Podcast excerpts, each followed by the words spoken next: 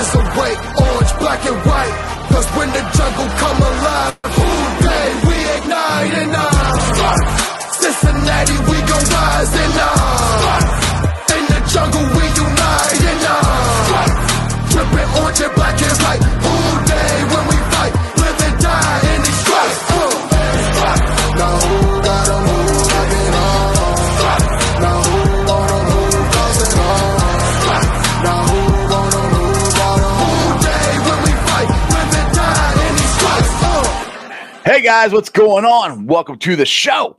This is Sports with Strawberry Ice. I'm your host, the Iceman, Jeff Trunapole.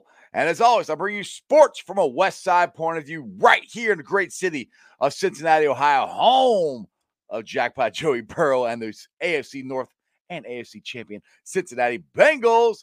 Now, do me a favor, hit the if you found the show, hit that like and subscribe button, smash that thumbs up. You guys are killing it. I'm up to 1,577 subscribers. You guys are awesome. And I appreciate all the birthday wishes yesterday. Yesterday was a very fun day. I got to go out and hang out and drink some beers at uh, 13 Below and go eat some wings over Wild Mike's. It was a great, great time. Now, if you're watching the show on Facebook or Twitter and you have yet to subscribe to my channel, why not? Please do so. Please go to the YouTube channel Sports with Strawberry Ice. Hit the subscription button, hit the bell for notification, and every time I go live, you'll be notified. And as always, I'm coming to you live from the Ice Cave. The Ice Cave is brought to you by T Properties. T Properties quality housing for quality people. Check out their website at www.tpropertiesllc.com for all your rental property management team and your rent, rental needs.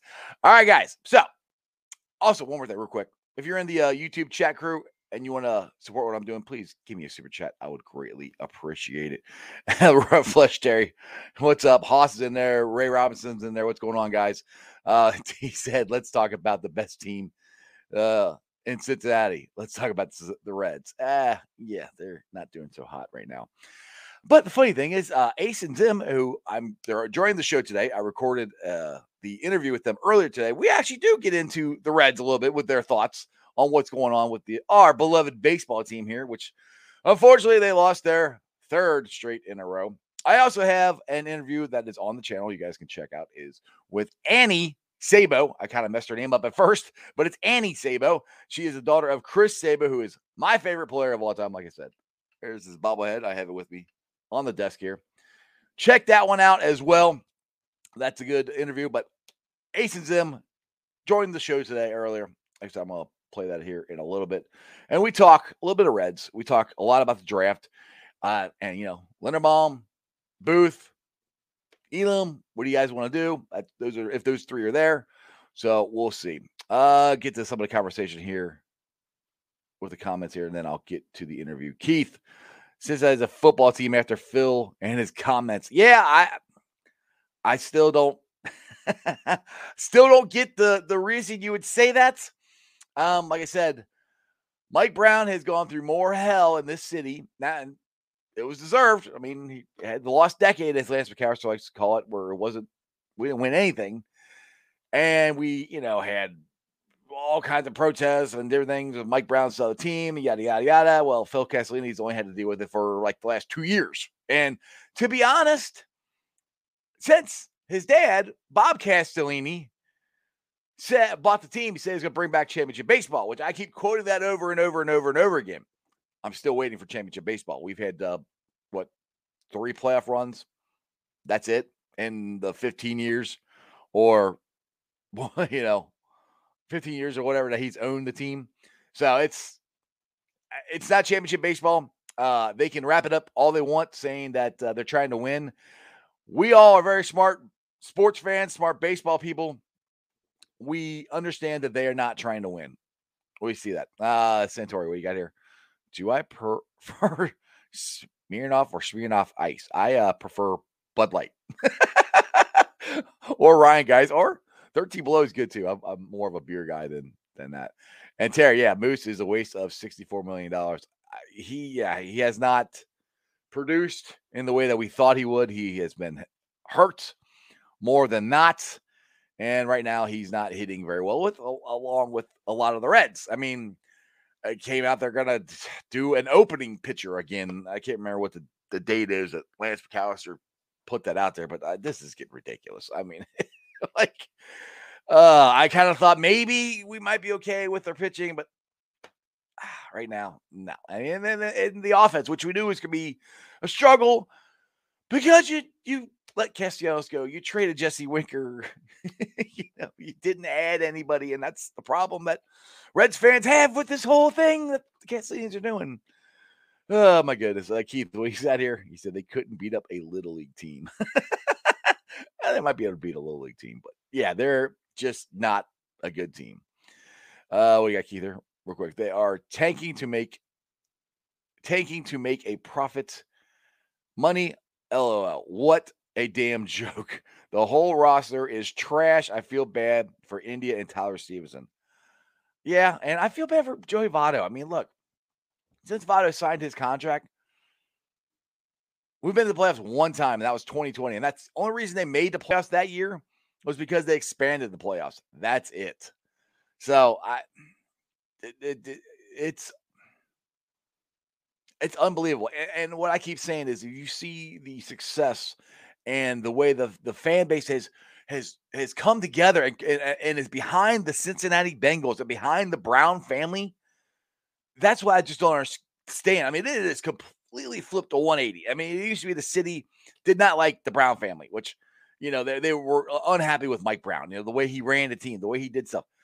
In 48 hours, Phil Castellini completely flipped it to the fans versus him and not Mike Brown. It is unbelievable how he did it. So I it's the dumbest thing I've ever seen a, an owner say or the son of an owner say. He's because he's a COO, he's actually the owner. Either way, it's it's it's unbelievable. It, it's ah, I, I would never understand one why you said that. Two, I'll never understand why they even did all this stuff. The part that pisses everybody off, and this part that irritates me, is in 2020 they went all in. I said we're tired of you know basically we're we're, we're not gonna we're, the rebuild's over. We're gonna try and win. Okay, that lasted for a year. you know, in 19 they did or in 21 they didn't do anything. And even when your team was fighting their asses off to try to get the playoffs, you didn't do anything. And now anyway, it's it's it's it's a mess. It is a complete mess. All right, let's get to a couple more comments here, and then I'll get to my interview with Ace and Zim. Uh, Santiago, they are lowering the payroll by 65 million, adding 55, back at 120, 125 or, thir- or 113. Yeah, it makes no sense. I, I don't, I don't, it makes no sense what they're doing. Yeah, I forgot to add him to that many times. How, how are they going to rebuild with Joe, with Joey? Got to get that man a damn ring. Yeah, exactly. And that, well, and somebody, I can't remember who was, somebody made a great comment on my, my little two cent rant that I, I put on the channel where the Reds are constantly rebuilding. And every time, and he's right, every time they would get somebody up to the point where they're good, like Jesse Winker. Jesse Winker, point in case. Why in the hell did they trade Jesse Winker? He's under contract. He he hasn't even hit, you know, arbitration eligibility yet, I don't think. He got if I got a first all-star, he's getting to the point of where you've been working to get these young guys up to, and you trade him. It makes no sense. like it makes absolutely because we're in a constant rebuild. We're constantly rebuilding our rebuilds. You can't have any sustain, sustained success doing that. It blows my mind. That's the one that really irritated me when they traded Justin Winger. Jonathan India, I, look, he's going to be a, a, great second baseman. Hell, he gets one where going to make any money. They're going to be like, oh, we should trade him. You know, we don't need to keep him. We're going to trade him. What, what, what kind of, how do you, how does that ring a baseball team? And don't give me this crap about small market. I'm so tired of hearing small market. I'm so so tired of that. Uh Santiago. It was about money. It's about it's about tanking and gaining prospects. Well, did we well, we've done that. we we've done that over and over and over again. We Carl Lindner, if you guys remember back when he owned the team, we trade away for prospects. None of them turned out to be anybody. you know, we've done this already. All right, Jake, you're with me. You take Linderbaum. Yeah, we talk about that um, on the interview here with uh, Ace and Zim. I, I, if Leonard Baum is there, I am taking him. Uh, the, I'm running to the table and taking him. I, I, to me, the draft break perfectly, and I know not everybody agrees with me on this. But I take Leonard Baum at 31, and then I go get Coby. If Coby is there in the second round, I'd take him. I mean, I'm just telling you, there's a reason he won you know, the award for the best cornerback in college football. There, there's a reason, you know, he was considered one of the best quarterbacks. He had Sauce on the other side. They never threw to Sauce. They always threw to Coby, and he held his own and against high competition. And it's including Alabama. That's including Georgia. So he's played really against very high quality opponents and held his own. And that's why if you get if they get Linderbaum and you can get Coby, woo, I'm out. That that draft is good. All right, let's see here, Natty. Uh, the team is constantly rebuilding, always poorly run. Look at the Braves. You look at the Braves. Just look at the, the Cleveland, the Guardians. Other than the stupid name they got, they run their system pretty good, and they don't. They're constantly in the running for the playoffs and making the playoffs. No, they haven't won World Series, but they were just in one you know what 2015 2016 it wasn't that long ago you know they're, a, a, small market team but they also somehow figure out how to put a winning team on i hate to say it, the st louis cardinals they're a small market and they're always in the playoffs and they're always winning and they're winning world series why can't the reds do that that's what i don't get okay santori if they traded Winker to get rid of Suarez, that was even dumber because you can't. I don't care. Cut. I would keep Geno on the team to, to not trade Jesse Winker. I mean, Jesse Winker is an all star. He's a young player. He, I understand. Uh, yeah, I, I get that sort of, but I wouldn't have done it. I mean, cut Suarez, eat the money. I don't know. I would have not traded Jesse Winker. Keith, Coby is a diamond in the rough, best kept secret. I agree with it. I mean, some people don't agree with me. They think they think I'm wrong. You know, they think. I mean, I, am I'm not, nothing wrong with Booth or Elam or anything. I'm just a big Coby Bryant fan. So, Coby, if you're watching the show, I'd love to get you on sometime. Bengal Brown. I used to watch baseball until I learned how the soft cap works. Plain, plain and simple. It's not fair uh, competition. College football is getting worse and worse as well. NFL is got it all the way. I love NFL. I'm with you on that. Uh, Dustin, uh, I want to build defense in the draft. We cannot ass- assume our defense is going to be as opportunistic as last year.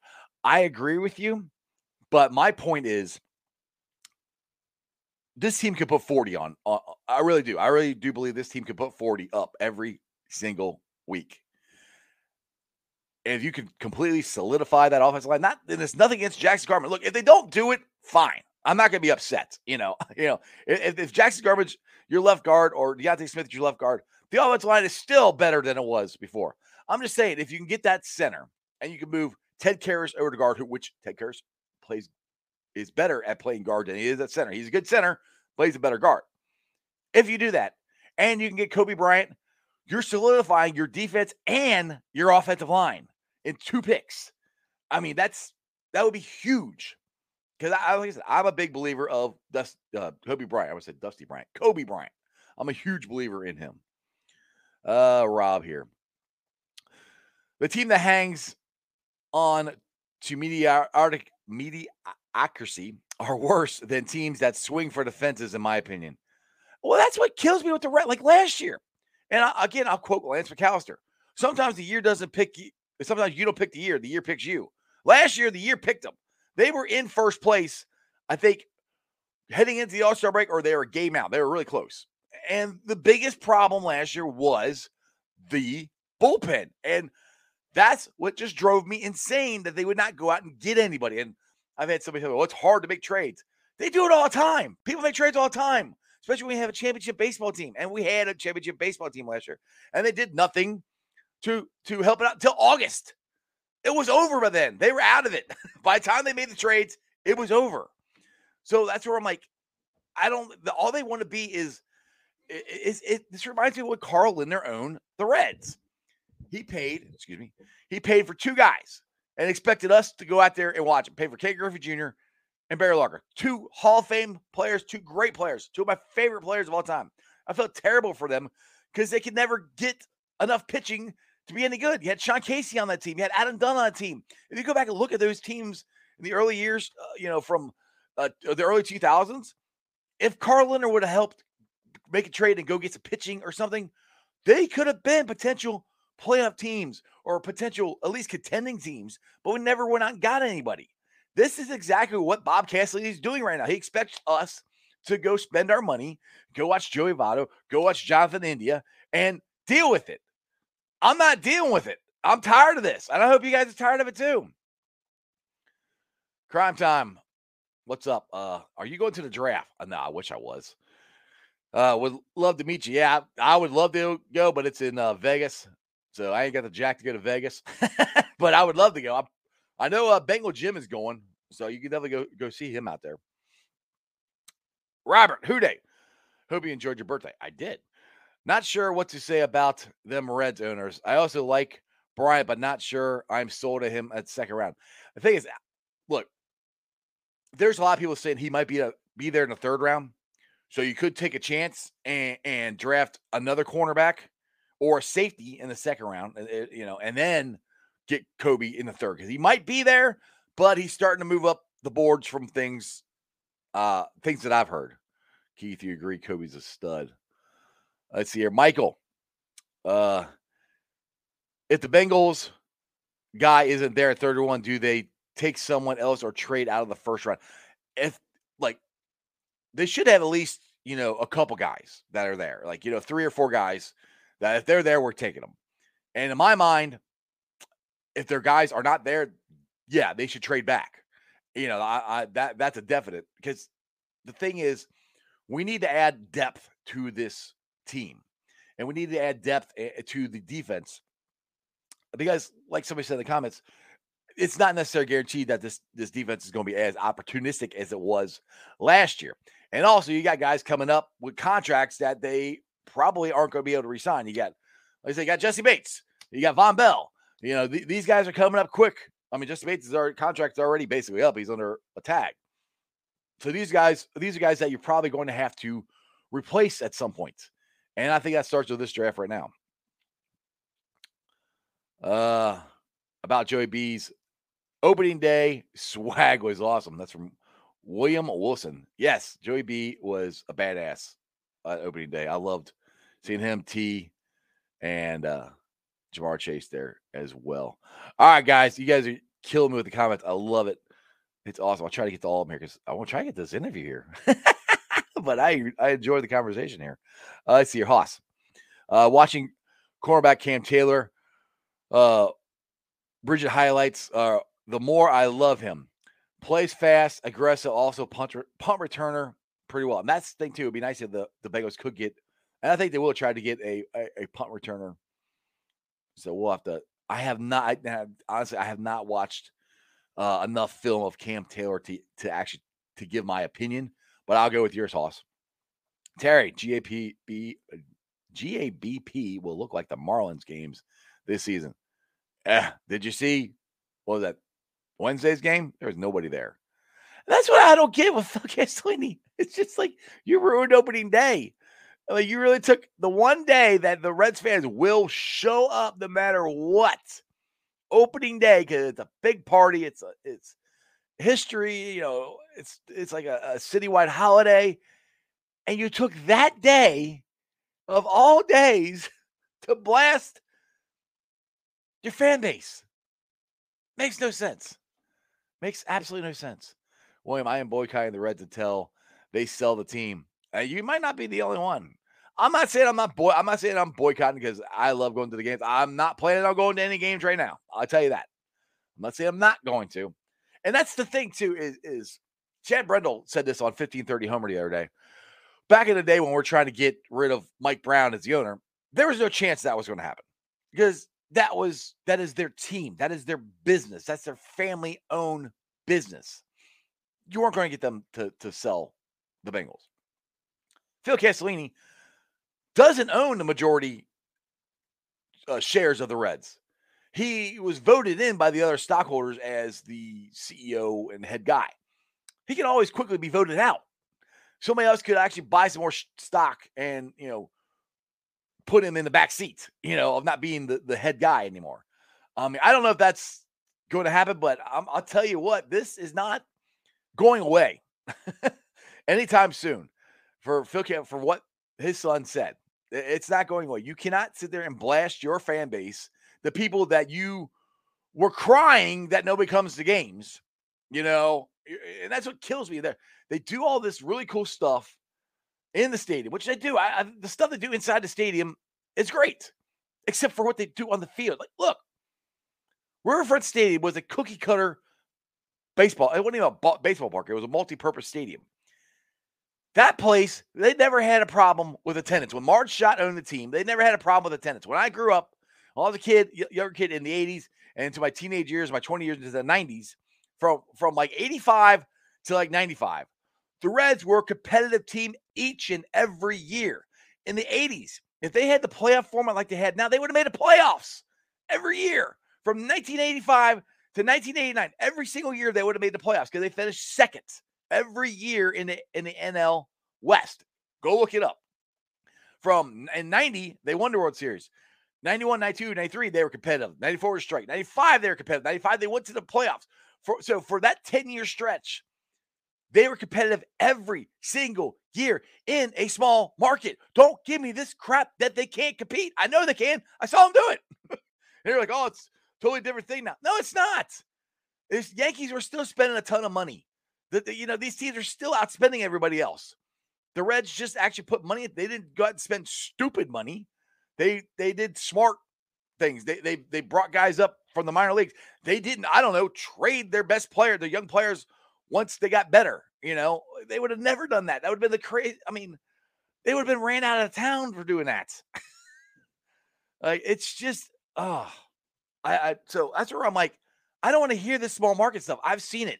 I've seen this team in a small market be successful and and be competitive for a, a, a big portion of my my younger life.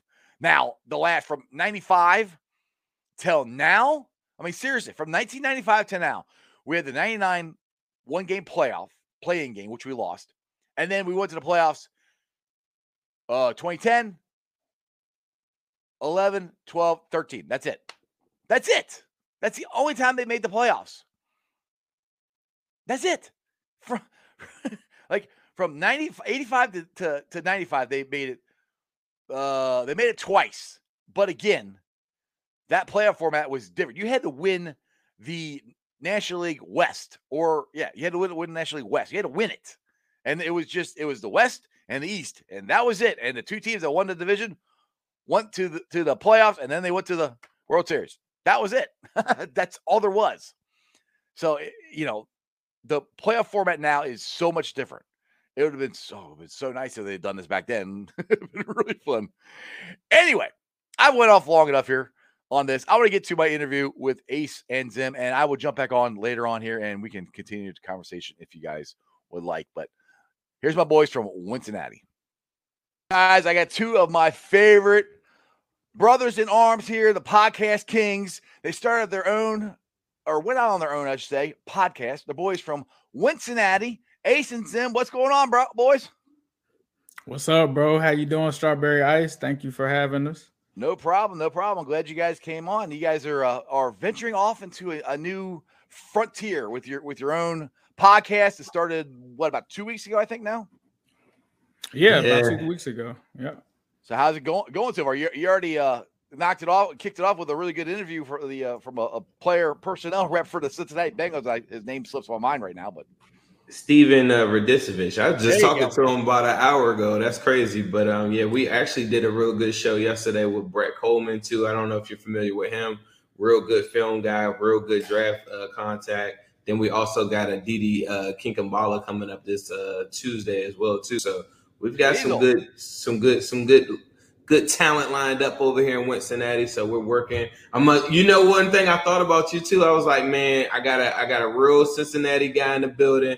I gotta make sure that we cover Reds a little bit, even though we're not big baseball guys. I know right. you are, yeah. so you are going to get a little bit of Reds action on there too. Hey, I, that works for me, man. I, I cover.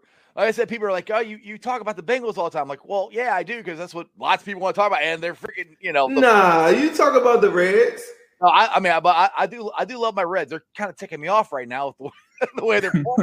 Anybody saying that that's cap, bro. I'll, I'll catch your show. You definitely uh, get the Reds in there a good amount, more than more than anybody else that I know that's covering the Bengals. Oh, that's I, facts. I appreciate it, man. I appreciate it. And that now we got that you brought it up. We got the whole. Did you guys see the whole thing with Phil Castellini? What he he came out and said about Reds fans?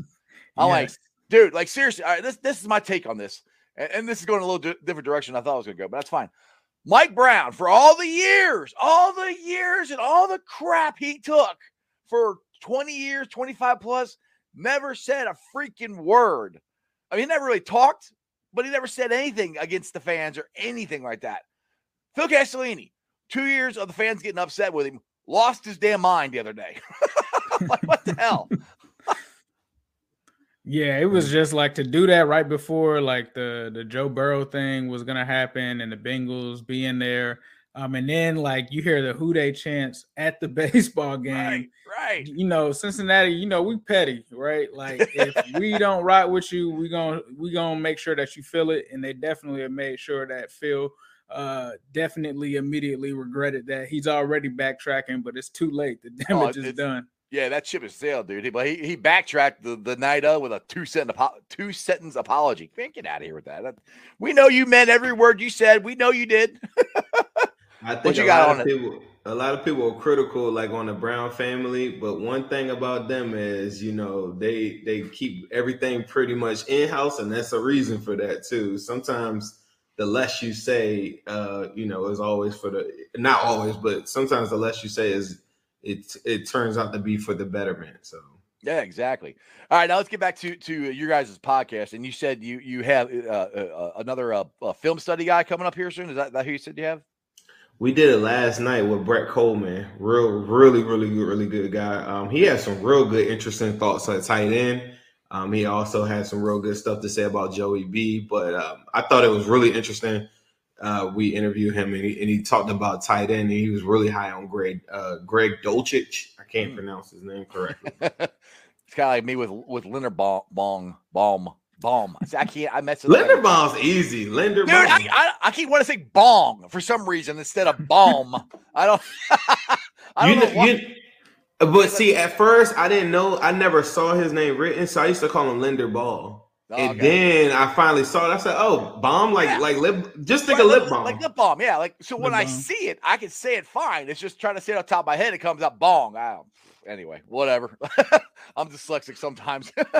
so, all right, we had, like I said, going to Reds Open Day, we had Jack by Joey Burrow there, had Tee Higgins, had Ja'Marr Chase, and I'm gonna preface this with uh, give credit to where credit is due. James Rapien is the one that first said this, and I've kind of said this the last couple years, and I think this is turning more into a football town than a baseball town.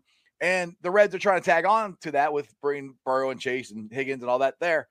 What do you guys? I know you guys don't live in the city right now, but you guys are from here. What's your thoughts on it? Is it becoming a, a football town more than a baseball town, or is it just what have you done for me lately? And if the Reds would win and spend some money, the, the city would support them as much as we're supporting the Bengals. I think uh, for me, like growing up in Cincinnati, my grandmother was a huge Reds fan. Like she would always listen to every single Reds game by the radio. That was her thing. Uh, before she passed away, uh, she actually got to go to one of the games. She actually um, used to know Carl Lindner from back in the day. So my grandmother was like heavily involved in the Reds, and a lot of that came from obviously the Big Red Machine and things that they did back in the day. For me, once I kind of got of age, it was kind of the Ken Griffey, Deion Sanders kind of era, like when the Reds weren't as really good, right? Like right, let's right. just be honest. And the Bengals weren't, but then the Bengals ended up turning it on. And I still remember back in 2005, that's to me when kind of the tide started to change a little bit. Like there was that excitement in the city for the sports team. And I feel like it's returned. And you know, the Reds have fielded some teams where it has really gotten that that fan base back into it. And then it just seems like anytime that they build these guys or they get some guys, they end up shipping them off or something like that. And it's like, what's the plan? It's similar to where I live now with the Orlando Magic. What is your plan? Like, are you going to keep these guys that are that have promise? Are you going to trade them away? Like, what is the actual plan? And so now I think that the Bengals have done so many things between 2005 to now to revamp that image from the losing 90s era of the Mike Brown takeover that a lot of people, especially with Joe Burrow and the excitement going to the Super Bowl, is completely a football town, in my opinion, and, and rightfully so, just based off of what the Bengals have done. And we're in the state of Ohio, right? Like, you know, baseball is the pastime, but Ohio is really known for football, whether it's college, whether it's high school. Like, now that the professional teams are there, I mean, the Football Hall of Fame is in Ohio. So for me, yeah, it's definitely a football city now. What's your thoughts there, Zim? I, I mean, I agree with that mo- mostly, but I just I feel like winning is just uh, they do that here, and I, I remember the Nationals. I, I, live in DC. They did that with the Nationals. They won the championship. I mean, the whole city was like it was crazy. Like the the playoffs. I mean, I would go out downtown, and I mean, you couldn't walk. And then I was at the parade. Prior to that, though, you know, like I don't, you know, this is an expansion team from Montreal, so you got to think like um for for the for a year or two. I remember when they drafted Bryce Harper, like it was it, it turned into a baseball team when you win. Right. When you right. lose, you know. So I think, you know, I, I, do I think this though. If the Reds won in Cincy, I know like take away Joe Burrow. Joe Burrow's just a different animal. Right. But if the Reds won though, like man, I don't know. I, I think the Reds might go like a, a higher tier up. But it's all predicated on winning.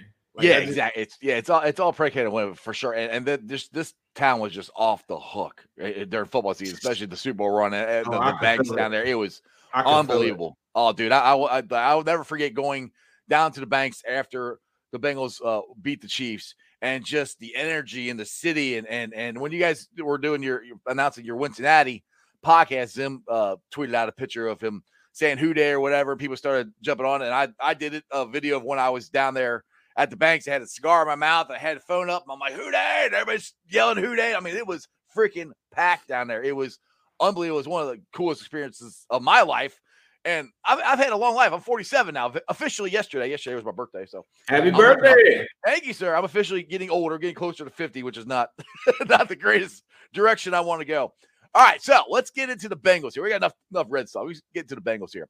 We got the draft coming up. We we all know they killed it in in free agency and it's it's not turning into a civil war as you guys uh, had last year with uh, Chase and and Sewell, but it's kind of the, the, conversations kind of turn. Do you want to get Leonard Baum or do you want to get Booth, or do you want to get Elam? I said it right that time.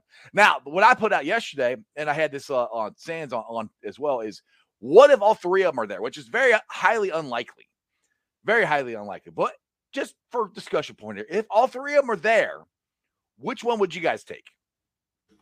Now, now the choices are Linderbaum, Booth, and who else? Elam.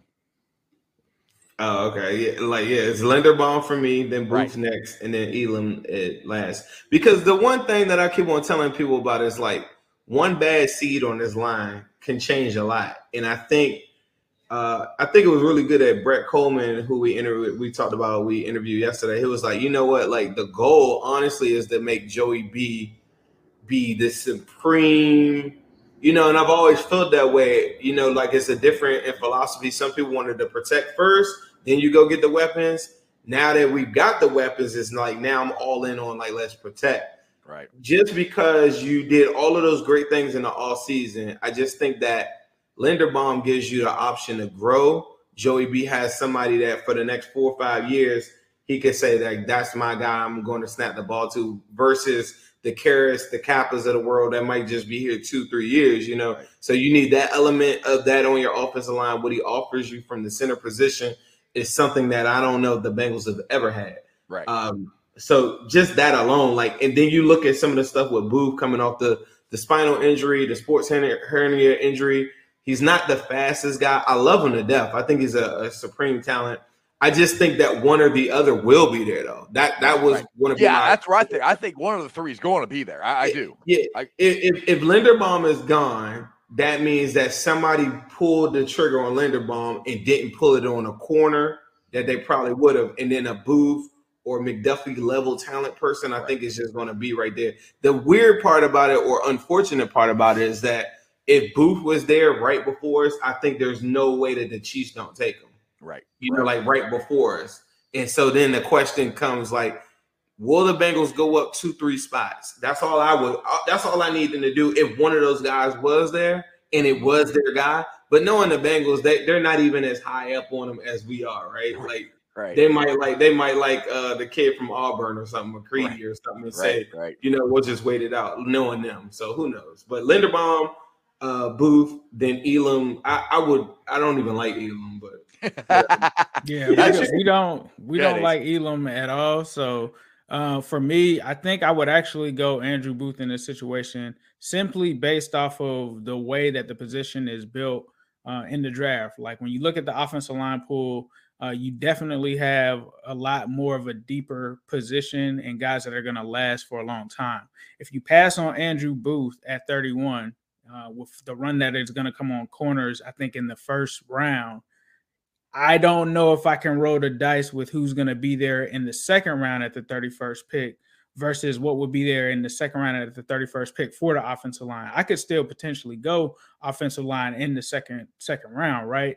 But you know, the only guy that I may feel comfortable taking in the second round at 31 that will be there would be Coby Bryant. So if if, if you were to say take Tyler Linderbaum in the first and then get Coby Bryant, if you could guarantee me that in the first two rounds, sure, I would do it. Uh, but if Booth is there I'm, and I'm guar- not I'm sure, guaranteeing you. I'm guaranteeing you, Coby Bryant's gonna be in the second. I'm Oh, guaranteeing you that. I think Coby Bryant's a third round And corner. that- I'm, that's- guar- I'm guaranteeing you that Coby Bryant will be there in a second. Yeah, there, there's lots of people tell me he's gonna be a, a third rounder. I'm like, really? I'm like, the, and look, the and- and look, craziest part is I was just looking at this. It's a, a company called SIS Football. They're really they're a big deal. Essentially, like a lot of NFL teams use them. They do all kind of other analytics. They had Coby Bryant ranked, I believe, fourth, like over Kaiir Elam. They had him higher wow. than Ky, I Kaiir Elam. and you have to remember, like this guy won the best corner in the country trophy, right. like Yes. In in the nation, and he was tried because of no one was was trying to target Sauce Gardner. So Mhm. you know that Mhm. gave him even more opportunities in a in a situation where he was targeted a lot. He still came out as the top corner. So I think that it is possible that he could be a sneaky person there, but that would be the only reason. Like I think that Booth and Linderbaum together, like if you just take position out of it, I think that they both would be considered like the best player available, right? Right. Uh, but the only reason is because of the lack of depth in this corner position and you know not knowing how that would play out would be the only reason I would lean Booth. But either one of those guys, I think that you're going to get um, a stud and, and someone that can definitely add to the, either position. So for me, I would say that Kaiir Elam, I'm definitely taking Linderbaum.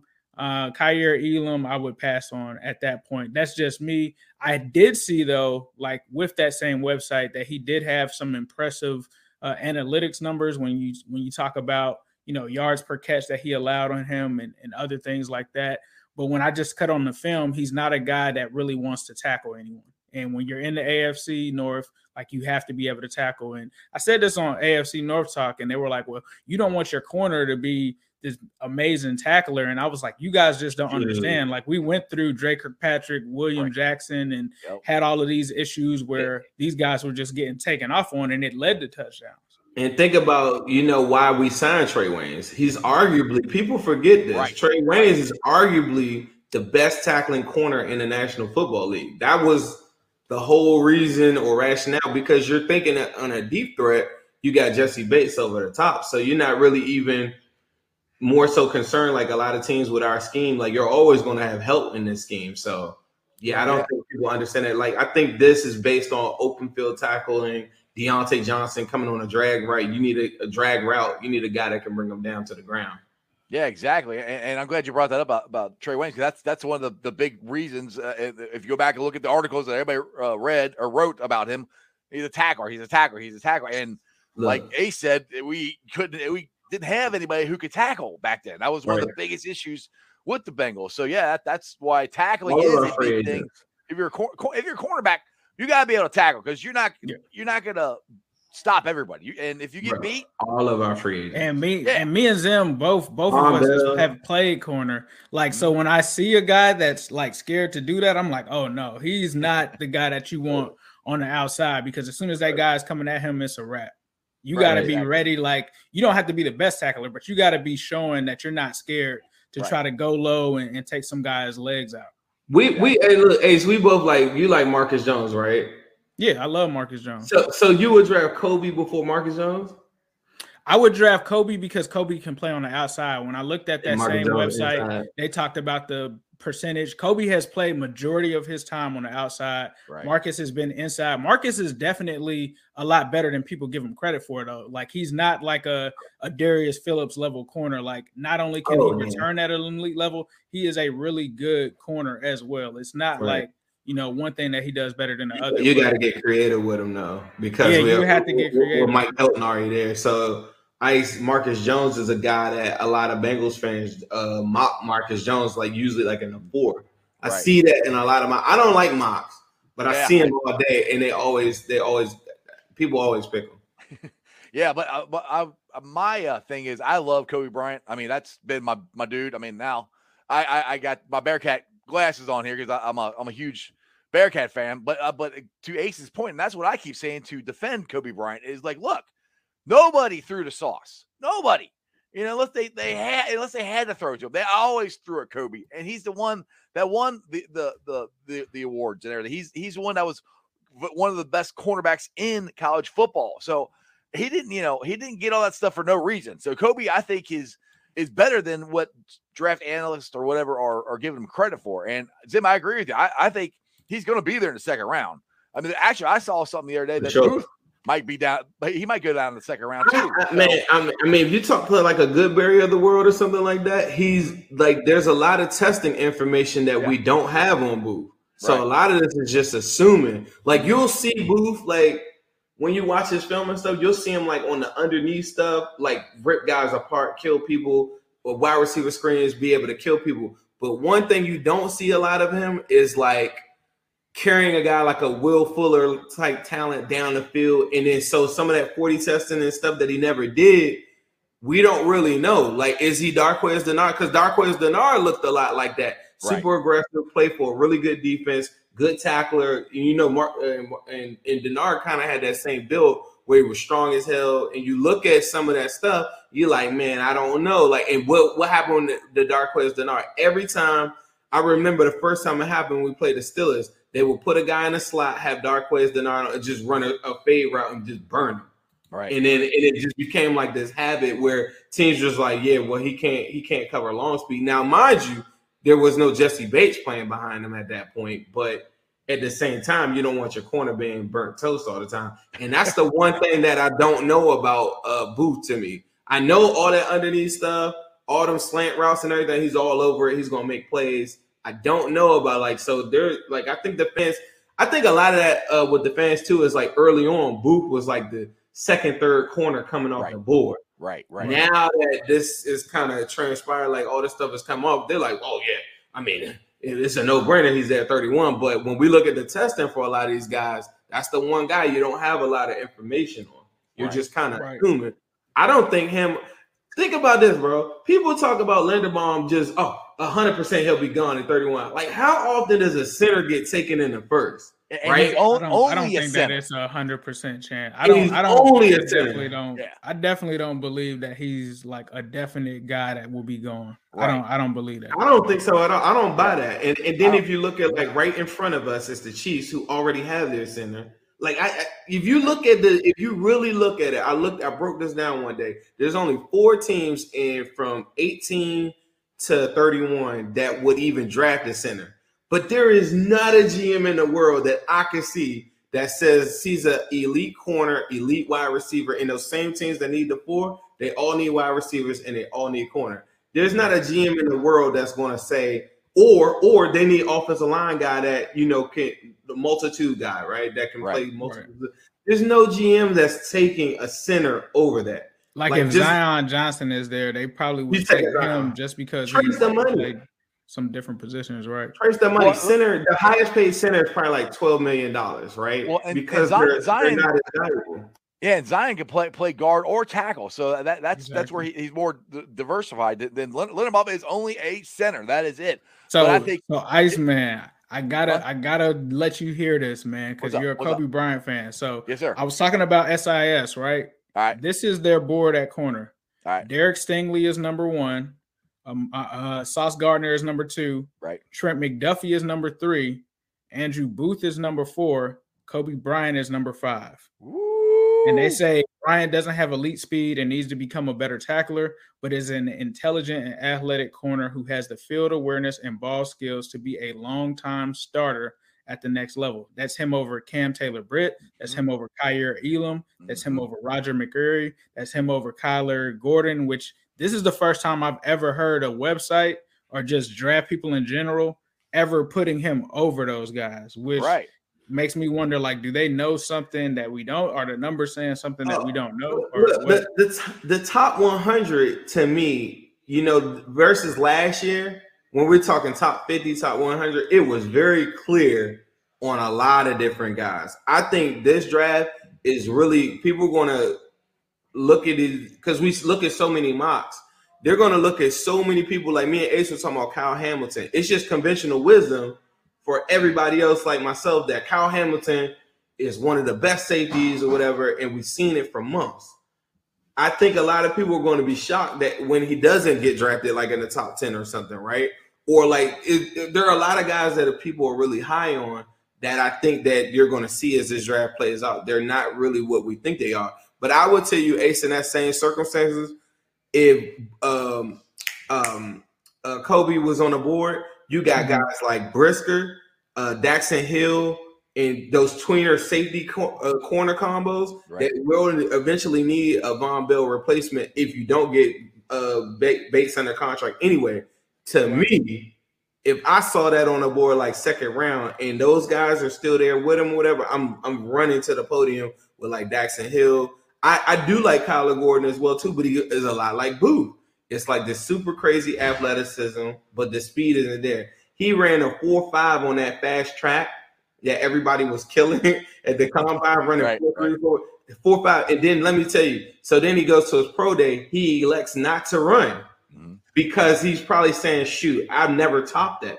And if that's your best time on a fast track, I, I think the NFL is watching that and saying, "Shoot, I think I can get him in the second round." So a lot of this stuff is like really like flipping around because it's not this clear cut. Like Andrew Booth is not this clear cut corner that we all thought at the beginning of this process. So we're going to see a lot of way. Coby Bryant, it wouldn't shock me because he, he's aggressive. He's far more aggressive than Elam.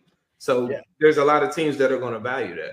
Yeah, I just think it's really interesting. Just and that's what's been so different about this draft than the last last two drafts for the Bengals. I mean, we, we knew they were going to draft jackpot Joey Burrow. We were 99% sure they were going to draft Chase. Now, this year, you got you, first it was going to be Linderbaum, and then he started dropping. They're like, or, or you know, or, or, first it was like, no, he's not going to be there. Then he started dropping. Okay, maybe he will be there. Now it seems like he's going back up a little bit. Then like, all right, maybe it's Booth. Well, Booth's not going to be there. Okay, now he started dropping. Now he's starting to go back up. So it's it's really interesting as to wh- which way this draft is actually going to go. And I'm telling you this: if Leonard Bong, Leonard Baum is there, I'm taking him. And if Coby's there, dude, I'm taking him and I'm out. I'm that, that's you got your corner and you got your center, and and we're we're good because I'm with you, Zim. I'm like, I want five elite players in front of jackpot Joey Burrow. You give right. him even more time to destroy people because trust me, they're coming to destroy people this year. That offense was there were times where where well just the Chiefs game where Uno just went off. Yes. Dude, they can do that almost every game this year. Boys, I'm telling you, and I, I start getting fired up when I think about it. I, I think we could drop 40 on people. Uh, yeah. On oh, I really do. I mean, it's going to be exciting. And you really, really fix that offense line. It's already fixed. But if you just push it over the top, dude, it's it's over. It's over. The killer to me is like you remember I came on your show last year and I said this and we were talking about scoring 30 something a game and everything like that. And the sweet spot to me is like if we just score 31, I feel like you're going to the Super Bowl. Right. You score like 28.5, like you're going to go to the final four, like of AFC championship football, right? I think if you give Joey Burrow an elite line in the playoffs, like all throughout the season, we'll, we might hit some highs and lows. I, I even tweeted this earlier today. I wouldn't even care if they lost four or five games during the season. I wouldn't think nothing of it. If I can come to the playoffs with a healthy offensive line and all of our weapons ready to go, there's nobody in the NFL that will want to see that. So during the season, it might not play out like 40 point. Like, well, of course, we'll blow out some Pittsburgh games and drop some 40, right?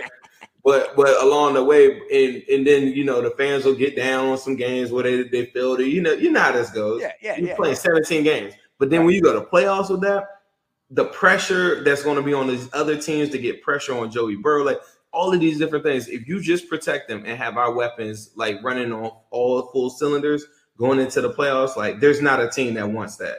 And that's what I know. Like, I wouldn't even care if they set some guys for a couple games. If they come into the playoffs with a healthy starting five offensive line, including this past year, that's a Super Bowl win. It, it is, yeah. It's not, and it's even it's a, the margins of victory are even bigger this year because now the experience is there. Exactly. What do you, what do you think about about forty points a game? There, there, Ace. You, you in agreement?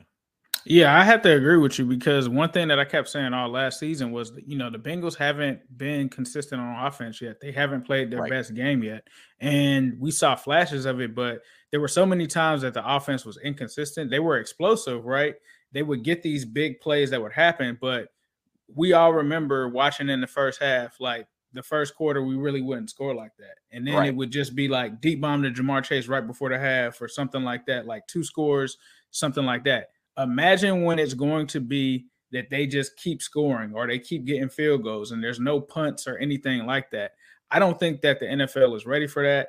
I think that it also opens up the playbook too. We talked about that last night as well. How they had to do so many quick passes because mm-hmm. the offensive mm-hmm. line was yep. so bad, yep. bad. So it limited, you know, what they could do.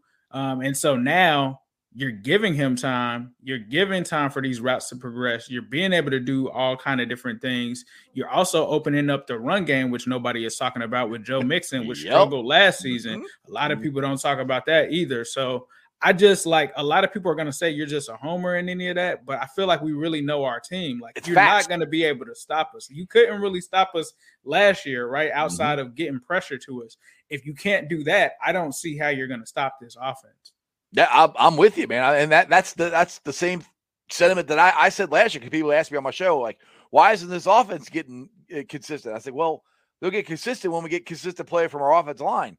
We're going to get that this year. Long as I mean, long as everybody stays stays healthy, we have to preface that with that. They get injured, and you know it's a whole different thing. And I'm with you, Ace. Uh, I can't wait to see Joe Mixon. Joe Mixon has got to be so fired up. I mean, this is the best line he's ever ran in, in front of uh, his whole NFL career. I mean, I don't know. It's an amazing concept. He can actually make his first cut beyond the offensive line. I don't know if he's ever been able to do, to do that on a consistent basis. I mean, and the thing is, I don't I don't sit there and think we're going to like run the ball, run the ball, run the ball. I, I mean, I, I, think it's going to be more pass, but I think it's going to be more of the quality of runs that Mixon's going to have versus right. the quantity.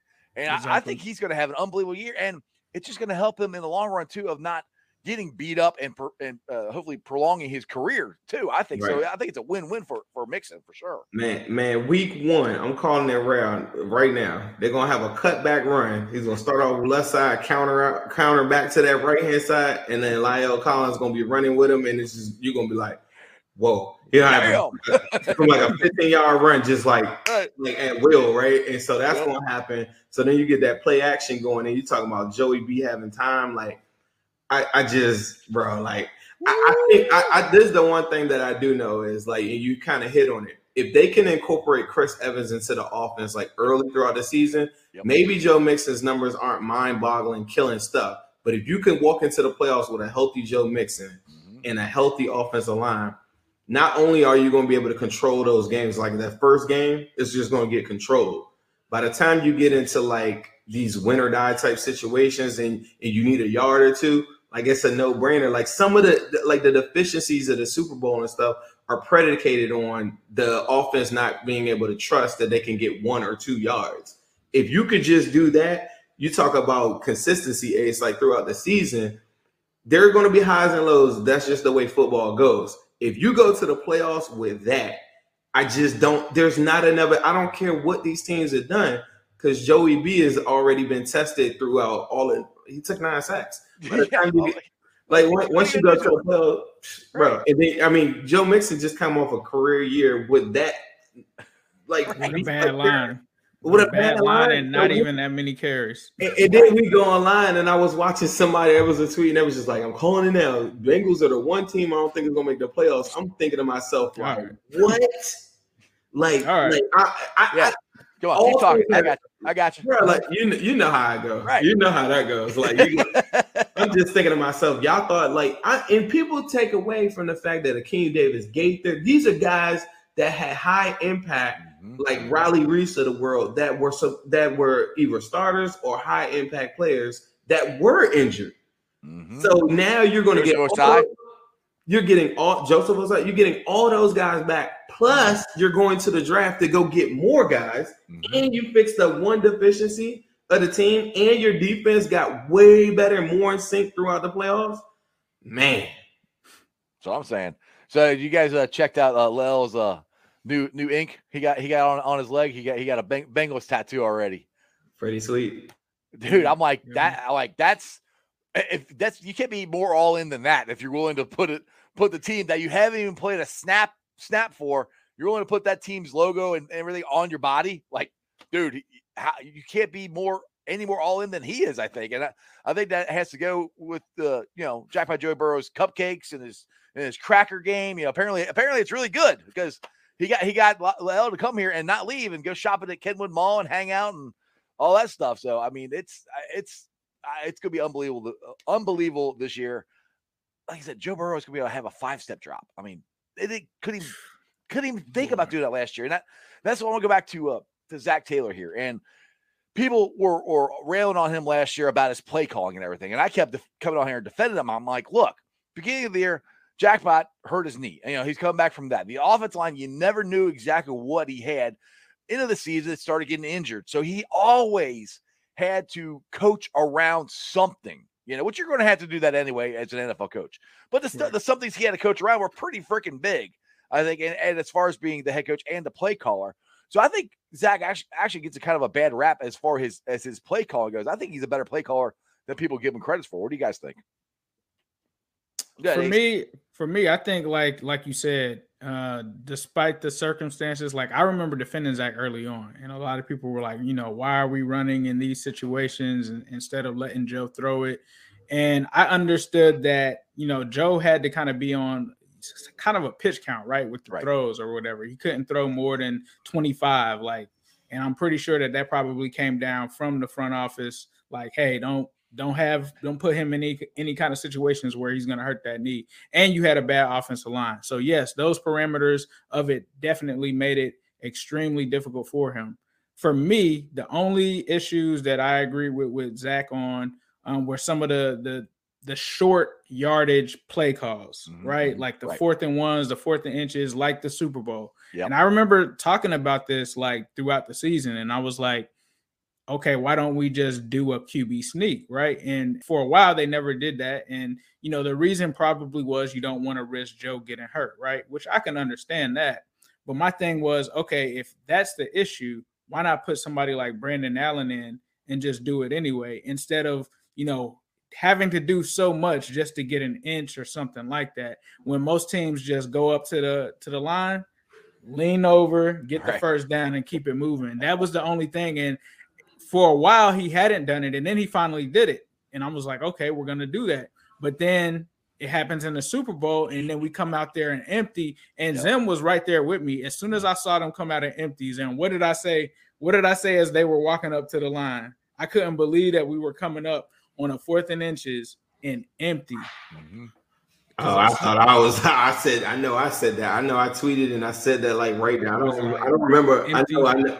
I remember. I picked up my bag and I knew, I knew, I knew, I didn't like the way that was set up. Like, I, yeah, when I saw, I, I couldn't but, believe it was empty. Like, it when we when that play happened, that was the first thing that I was saying was like empty, right. like on fourth and so, you know, in his defense, I think that he's a much better play caller. Like he had the play call with the trick play, right? With yeah, with the the pass from Mixon and stuff. He had some brilliant moments in that in that uh game, but I think sometimes he kind of gets into his own head on situations like fourth and inches. But overall, I think he's a great play caller. I think he's very creative. I think he was dealing with, you know, the restrictions that he had, right? Like those were the only things they made adjustments and they were able to beat us and they were able to get past that line and make the play. So if, you know, if he does go empty and let's say uh, Samaje catches it and gets the first down, nobody even talks about it. Like it's it's a completely right. different play. Um, so you know, I can see where people would say that, but I've always defended Zac, and I feel like he's been very consistent um, with his play calling in terms of the circumstances that he's in. I mean, the thing is, you're gonna you're, people are co- going to complain about play calling no matter what he does. I mean, right. and, and, I agree with some some of the stuff. I mean, I don't, I don't agree with everything he does, but I'm just like, they're, they're, it's not as bad as, as some people uh, lead it to believe. Now, the one I, the issue I had was with it was why was Perine even in their game? there. Yeah, I mean, why is it Mixon in there? And, and he's really? he's said that he messed up, basically, you know. And that's right. one thing I do like about Zac, where he'll come afterwards going, Yeah, I, that's on me. It's, I, I it's not like Marvin Lewis. Marvin Lewis would be like, I know what I'm doing. I'm a coach. I've been doing this forever. Zac will come out and be like, You know what? That is on me. You know, right. but the, only, the, play. the thing with it, there's a couple different things. Like, you the quarterback sneak thing, I think that was like Joe Burrow protecting the leg, you know, part of it, like you don't want to show your hand, so you bring in Brandon Allen. I think then everybody knows it's a quarterback sneak. I guess you could do a fake bootleg off of that or something like that, but now you're getting like fancy and tricky. That's the only thing. But but I think the deficiencies. This is a very key year for him in this regard. But Joey B is always going to improvise, and you're never really going to know hundred percent about Zac, in my opinion, because he's just going to extend plays and make stuff happen. And when everything goes right, everybody says, "Okay, that's the guy." Right. The one thing that I thought that Zac did was put ourselves in harm's way a lot of different times. And Jimmy G and um uh who else and, and Aaron Rodgers made him pay for it. But he did it about five times where I don't know. We're gonna find out now that we got an offensive line. Right. Right. Is it that he just didn't trust the offensive line or what? But we were getting these short yardage situations on the opposition side of the field he did it in Denver game. He did it in he did it in a bunch of games. Right. T- calls a stupid play, kicks a field goal, and then instead of just going for like a fourth and one, fourth and two, like something like that to in to uh, ice the game. It's fitting we're on Iceman show. just to straight up ice the game, leave it like even the playoff game, the Raiders game. Right. That was a game he could have iced it. They just yeah. convert convert that game right there. Then you don't even have Derek Carr come all the way down the field um, and, and, and go for a winning, you know, touchdown attempt. But th- those are the things I didn't like. But him, um, uh, Joey B being able to have more time and do three step and five step drops, we're really going to see the route combinations and all different types of stuff from the wide receivers, including tight end Hayden Hurst, all these different guys. Now we're really going to get a chance to see this. I think this season right here is going to get uh, Callahan like a brand new head, head coaching. Yeah, job. Like yeah, he almost got it last year. Uh, so, all right, so I'll, I'll bring this up to, to, to, Jessie Bates. We've, we've mentioned him here a couple times on this broadcast, and uh, uh, we all want want him signed. Uh, it hasn't happened. He's got to play this year on the franchise tag. Um, I got a bad feeling that this might be Jessie Bates last year if they don't come to an agreement. And there's part of me that I kind of blame his agent. I think his agent is not doing right by him, but that's just my own personal opinion. Um, do you think the, reason I'm saying that, that this might be his last year is because we have Jackpot Joey Burrow coming up. We have Uno. We have T. Higgins. And those three, to me, nothing against Jessie Bates. Those three you got to keep. You know, and, and and with the with the money that's being thrown around this year for just the wide receivers alone, that's where I'm like, I don't know. And the Bengals typically don't pay safeties that much. They just they just don't. That's just the way it is. So that's where I'm like, this could be his last year. I can't see him coming back on a second a second year in a row as a franchise tag. I don't know how that would go over so well. So I, I, got a feeling that this might be his last year if they don't sign him. What's your guys' thoughts on that? I, I mean, I'm I'm in the same boat with you. I feel like I, I, heard multiple reports. I heard a report like a couple weeks ago that said the negotiations were back on, but then also I think it was Tyler Dragon or something that reported and said that no, they hadn't spoke again. So, yeah. uh, and I think that was who said it. So I don't want to like misspeak, but it was it was another like reporter that we trust. I I, I I've come to grips that I think that looking at the guys like Lewis, we were talking about the draft earlier, like Lewis Cine, uh, Dax, uh, Daxton Hill, all these guys like that that kind of have like multiple safety role slash corner things.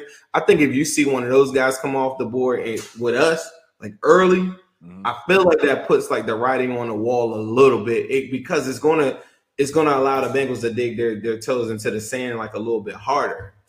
And once that happens, then I think, like you said, Jessie Bates' agent is then going to say, you know, well, we ain't going to get the highest paid over here no more. And right. I think it is what it is. And I'm one of those guys that I'm like, man, once is once you know that, don't lose value. Like I, I would hate for Jessie to go this season, lose value, and then any trade possibility or anything that they could have, they lose it. So I think at the, after we come out this draft, like it'll tell you a lot. Like what what if you see a safety or two safeties get drafted, I think that's very, very telling.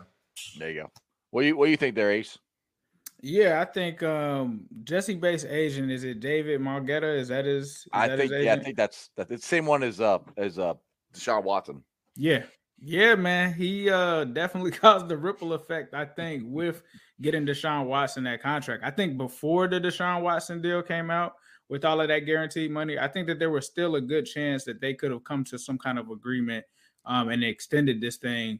But with that happening, and then like you said, with the wide receiver market exploding, both of those, and with us having Joey B and T Higgins up next season, it just doesn't seem like it would be something that they'd be able to do. And then you also talk about Jonah in the next coming years mm, right. um, being up there too. So Unfortunately, with that market changing, thanks to the Browns, now we're put in a situation where you may have to let someone like not only Jessie Bates, possibly Vonn Bell go right um, after next season, just given the circumstances and given the situation. Um, does Joe does that mean that Jessie Bates isn't worth it? No, I don't think it's it's that at all.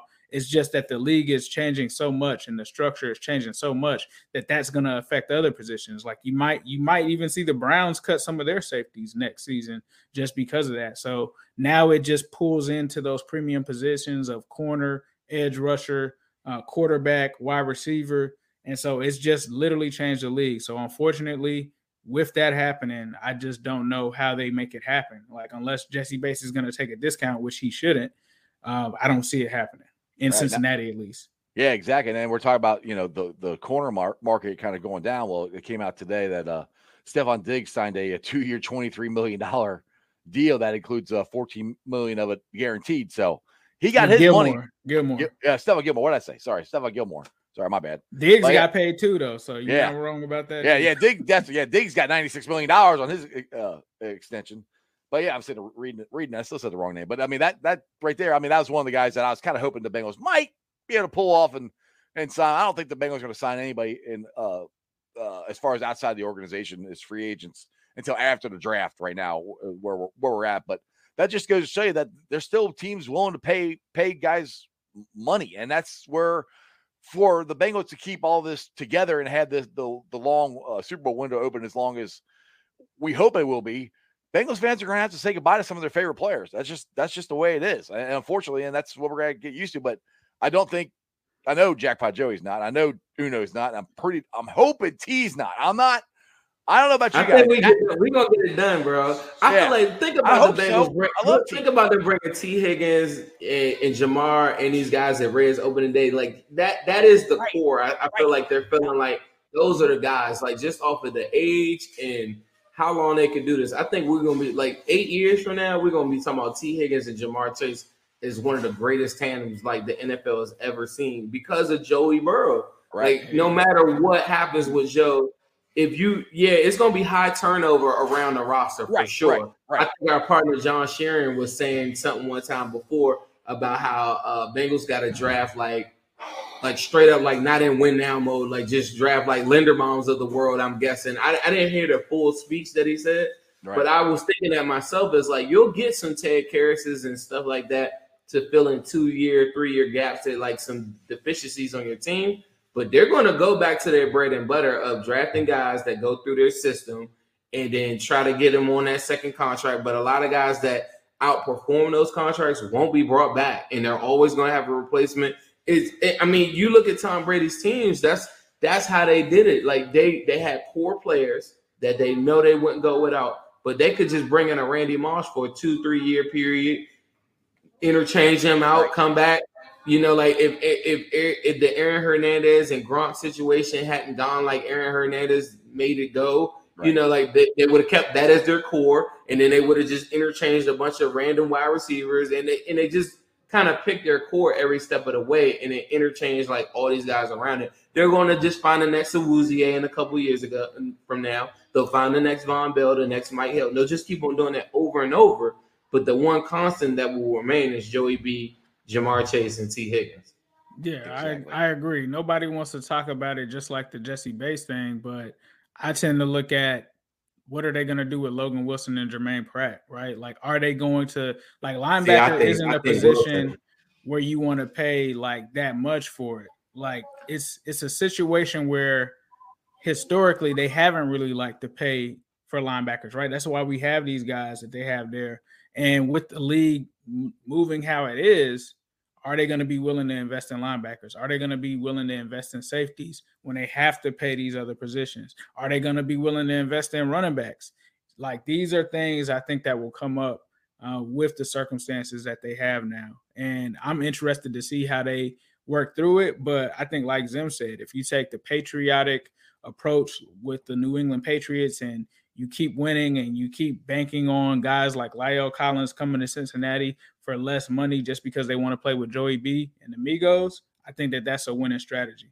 Exactly, exactly. All right, guys, you've been on for like 46 minutes. I appreciate it. Zim, I know you got to go, brother. My bad. I, I got I got talking and we're having fun. I forgot. It happens Anyway. like that, bro. Yeah, I, I, I was sitting there going, you you got to go. Anyway, um, tell everybody what you got got going on with Winston out of here real quick or whatever else you want to plug before I let you guys guys go. Um, Yeah. Make sure. Yep. Go ahead, Tom. Oh, I was just gonna say, make sure you guys follow us. It's Cincinnati Pod on Twitter, and you spell it like Cincinnati, just like Cincinnati. Just put a double in front of it. But Cincinnati Pod on Twitter. Subscribe to Cincinnati uh, Pod on all streaming services, and especially our YouTube. If you write us a review on there and subscribe to the pod, um, we're we're doing like a free prize giveaway coming up soon. So we're, we're trying to get reviews and get more subscribers. But we got some really really crazy guests coming up on there. And as always, you can go to newstrikecity.com, get some good gear, and zimhude.com, get some really good gear. There you go. All right, Zim, I appreciate you, brother. Appreciate you, Iceman. All right, all right. Ace, got anything you want to uh, say before I let you go? Happy birthday.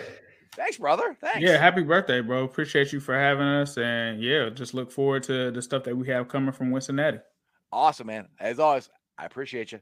And Yes, sir. who Dey? All right, guys. I'm back. I hope you enjoyed that as much as I did. I love my boys, Ace and Zim.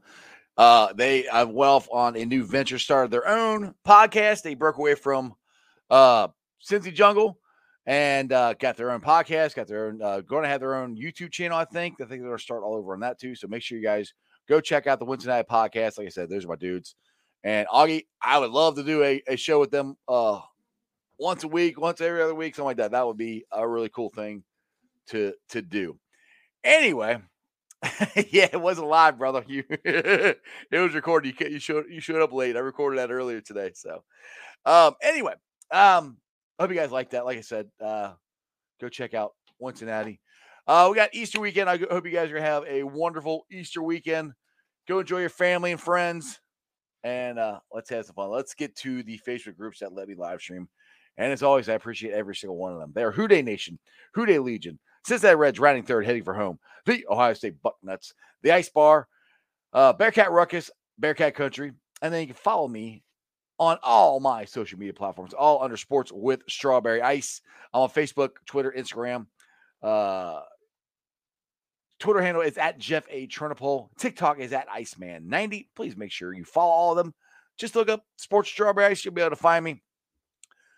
I will be pulling off sound later on tonight. So if you missed any of the interview with Ace and Zim and you can't watch it for however long, hour and 15 minutes I've been on right now, go check it out on the podcast. It's on BeatPod, Apple iTunes, Spotify, Google, Stitcher Play, pretty much wherever you get your podcast. Please make sure you rate, like, and review. Give me a five star review.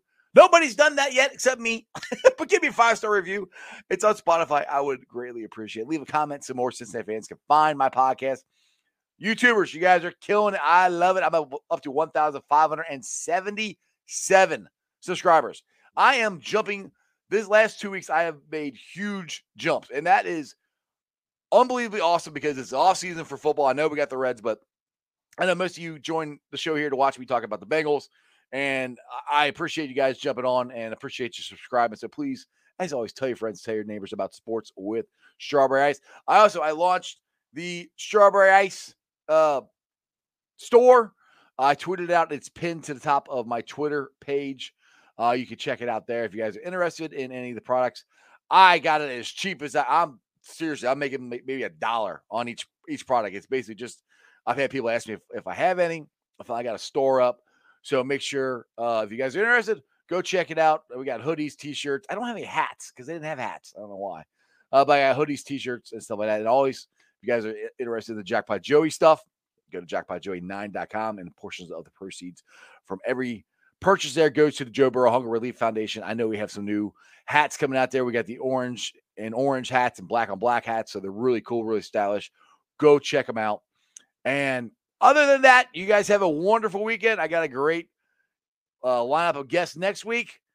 Going to keep doing these little short uh, shorts that are on the channel, smaller clips um, on the channel as well. Like earlier today, I did an interview with Annie Sabo. She's the new Reds broadcaster. She does the pre and post game shows on the um, Bally's Sports. And yes, Sabo, she is the daughter of my boy Chris Sabo, my favorite player of all time. Anyway, it was a really cool interview with her. If you have not checked it out, please go check it out.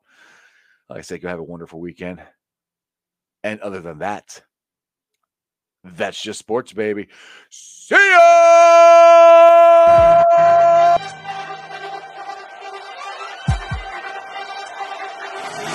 Let's go.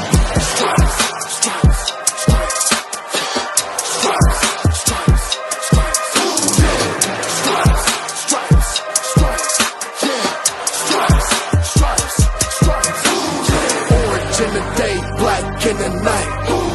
Stripes in our veins, sparks gonna fly. The beast is awake, orange, black and white. Cause when the jungle come alive, who Dey we ignite. Stripes. Cincinnati, we gon' rise and uh, in the jungle we unite and uh, dripping orange and black and white. All day when we fight, live and die in these stripes. Wake up the beast, every game day is a feast. Time to bust it off the leash in the jungle, the city streets. East side stand up, west side stand up. If you reppin' who Dey, time to put your hands up. Single stripes, we in it. New day, new age, yeah, we get it. Cincinnati jungle fitted. Who Dey in our house, we win it. Orange and black and white, we build it. Earn our stripes, you know we kill it. Bleed our colors, jungle dripping. Nasty,